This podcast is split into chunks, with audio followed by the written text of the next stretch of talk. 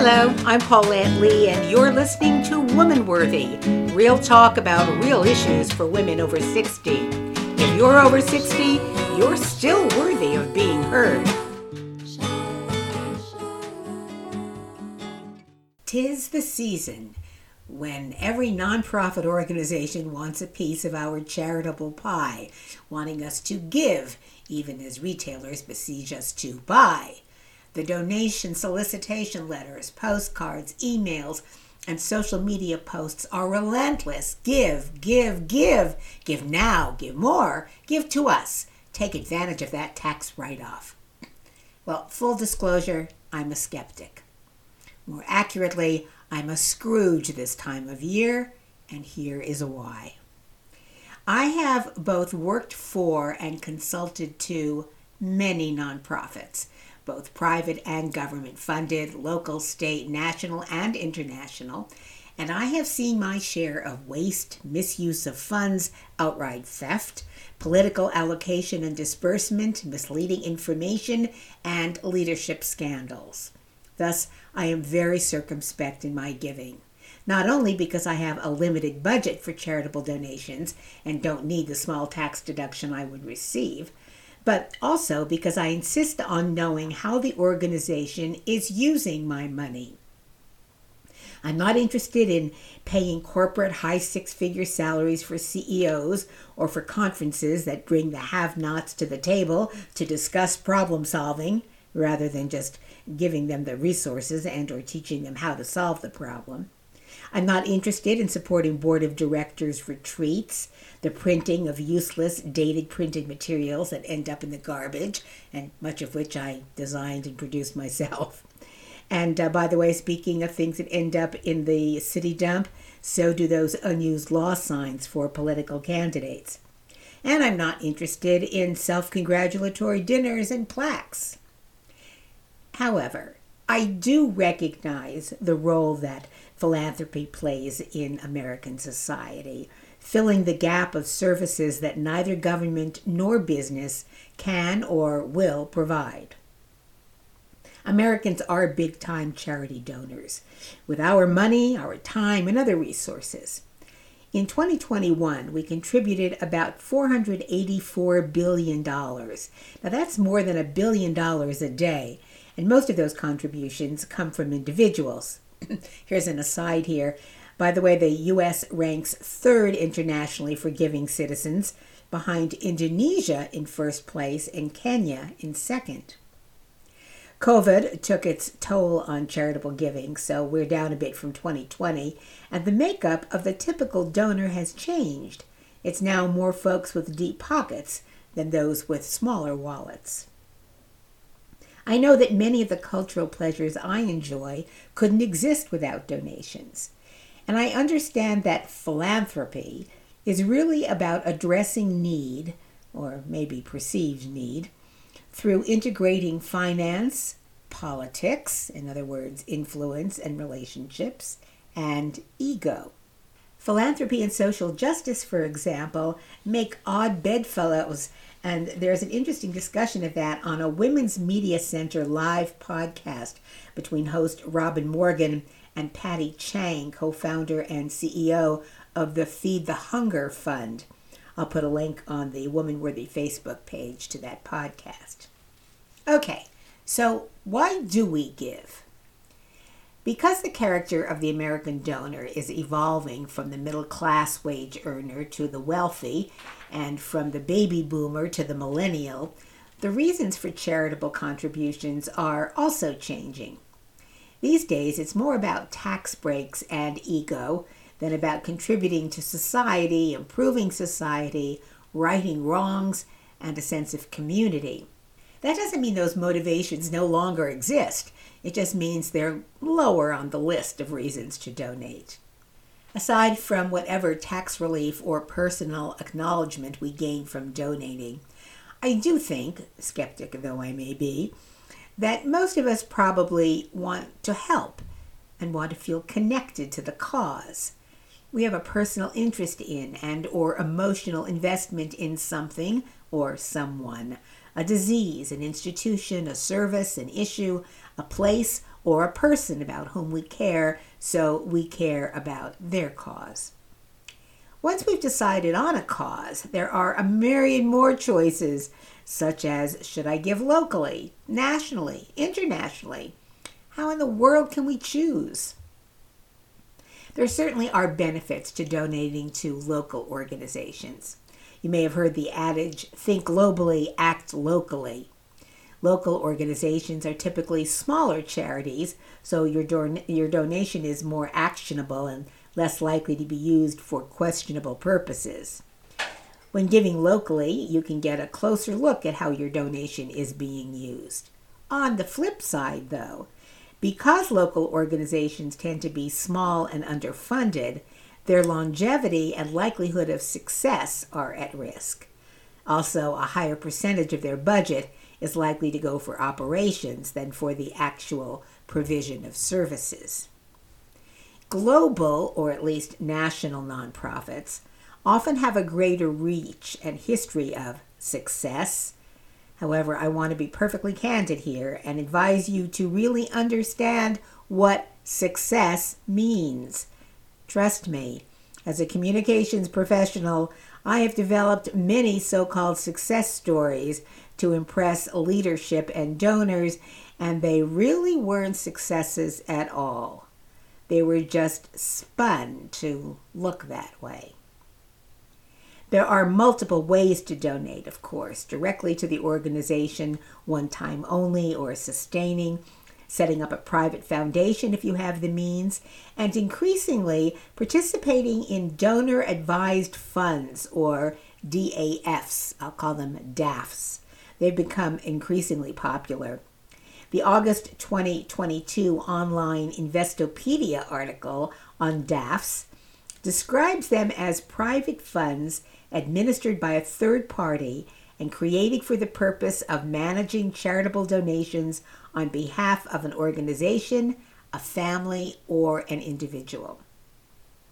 The fund is financed by contributions from multiple donors and its aim is to sort of democratize philanthropy by accepting contributions based uh, on modest um, donations. Some start as low as $5,000.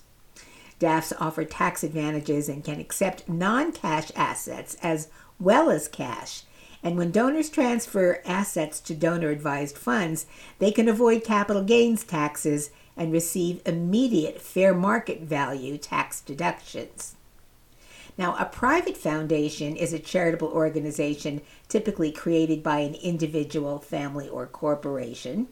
Both private foundations and donor advised funds are charitable giving vehicles. However, private foundations have much stricter tax laws and regulations governing their actions. Compared with donor advised funds, Private foundations have greater administrative control over assets and making grants, including the ability to make grants to organizations other than IRS qualified 501c3 public charities.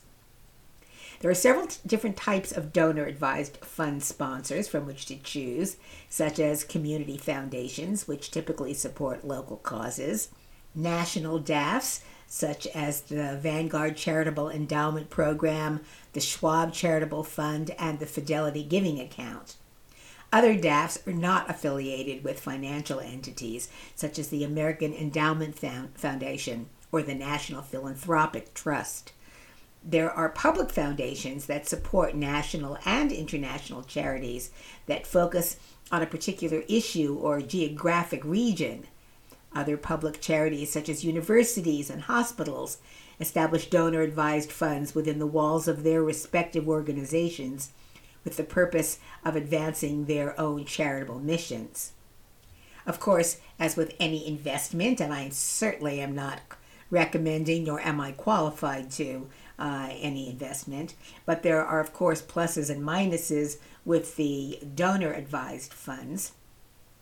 This is again from the Investopedia article. The biggest advantages of donor advised funds is the immediate tax benefits, whether you choose to disperse the assets to an approved charity immediately after contributing to the fund or let the assets grow tax free, you still receive a tax benefit immediately. Additionally, you also receive full control over how the account is managed, and you can write off the fair market value of the non cash assets, such as a stock, thus preventing you from paying capital gains tax. On the minus side, because you receive the tax benefit immediately, your assets can't be returned to you for any reason. You can suggest to which charity the funds will go, but the broker has the final say. And donor advised funds can sit on the funds indefinitely with no deadline for disbursement to charities, and there can be fees attached to managing the fund. The article points out, quote, criticisms of donor advised funds have mostly centered on the fact that they can become placeholders for money and assets and are set up to help wealthy individuals earn tax advantages. They've been called, quote, philanthropic fracking and have been accused of warehousing wealth, end quote from the article. At this time of year, there are plenty of charity scammers, as AARP notes online. Quote, Charity scammers are especially active during the holidays, the biggest giving season of the year. Some sham charities succeed by mimicking the real thing. Like genuine nonprofits, they reach you via telemarketing, direct mail, email, and door to door solicitations. They create well designed websites with deceptive names. The AARP article continues Some operate fully outside the law. Others are, in fact, registered nonprofits but devote little of the money they raise to the programs they promote. Federal and state authorities who shut down a massive fundraising network in March of 2021 said the affiliated companies pocketed as much as 90 cents on the donated dollar as they bombarded consumers with illegal robocalls and deceptive appeals to support homeless veterans, cancer patients, and children with autism. With a little research and a few precautions, you can help ensure your donations go to organizations that are genuinely serving others, not helping themselves. And still, this is from the AARP article online. AARP offers these warning signs. Pressure to give right now. A legitimate charity will welcome your donation whenever you choose to make it. I'm going to add my own comment here, not just on Giving Tuesday, whatever day that was. okay, back to the AARP warning signs. A thank you for a donation you don't recall making. Maybe you think you've already given the, to the cause, and that's a common tactic that unscrupulous fundraisers use. A request for payment by cash, gift card, or wired transfer. These are scammers' favorite payment methods because the money is easy to access and difficult to trace. And how to protect yourself from this scam, again quoting from the AARP online article, quote, check how watchdogs like Charity Navigator, Charity Watch, and the Better Business Bureau's Wise Giving Alliance rate an organization before you make a donation. And contact your state's charity regulator to verify that the organization is registered to raise money there in your state. Do your own research online.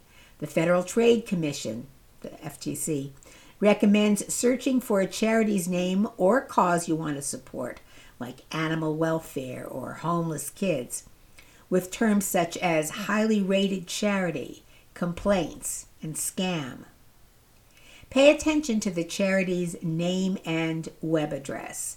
Scammers often mimic the names of familiar, trusted organizations to deceive donors. I'm going to add my two cents here. We've probably all been scammed by emails that tell us that our accounts are being shut down or what have you. I just uh, click reply to sender to check out the email address to verify that it's a scam, and of course, it, it always is. Going back to the AARP warning signs of uh, um, donor donation or charity scams and, and how to avoid them. Keep a record of your donations and regularly review your credit card account to make sure that you weren't charged more than you agreed to give or unknowingly signed up for a recurring donation. Passive marketing, watch out for that. Don't give personal and financial information like your social security number, date of birth, or bank account number to anyone soliciting a donation. Scammers use that data to steal money and identities. Another personal aside I've just been told by my bank that scamming is up more than it ever has been. This was in the course of a discussion I had about my having been scammed. Back to the AARP recommendations to avoid scamming. Don't click on links in unsolicited email. I just mentioned that. Texts or fundraising messages on social media platforms. They can unleash malware. Well, that's the end of the quote from the AARP article, which of course I'll uh, uh, the link to which I'll, I'll put on the Woman Worthy Facebook page. The bottom line is you really should know as much as possible about the organization to which you're donating your charitable dollars. Based on my personal experience, I would check out not only an organization's legitimacy in terms of its legality, but its work what percentage of its budget goes to operations versus program delivery? Who is on its board of directors? How does the organization communicate with its donors? And perhaps most importantly, how does it portray its successes as well as its needs? For example, if money is being raised for research, quote unquote, what studies have actually been funded? How many households are actually being served by a quote anti poverty organization? For what is the money being used? If you give, it is not about what we get, such as bragging rights or invitations to fancy events. It's about what the organization's beneficiaries receive, whether their audiences are abused animals or hungry families or battered women or sick children. When it comes to philanthropy, it's really more about the getting and who's getting it than the giving. Thanks for listening. Resources for this episode will be posted on the Woman Worthy Facebook page. Have a great week. You have been listening to Woman Worthy, real talk about real issues for women over 60. Tune in wherever you receive your podcasts with new episodes every Monday morning. You can leave your comments by downloading the Podbean app to your device and on the Woman Worthy Facebook page. I'm Paulette Lee. I hope you found this program worthy of your time.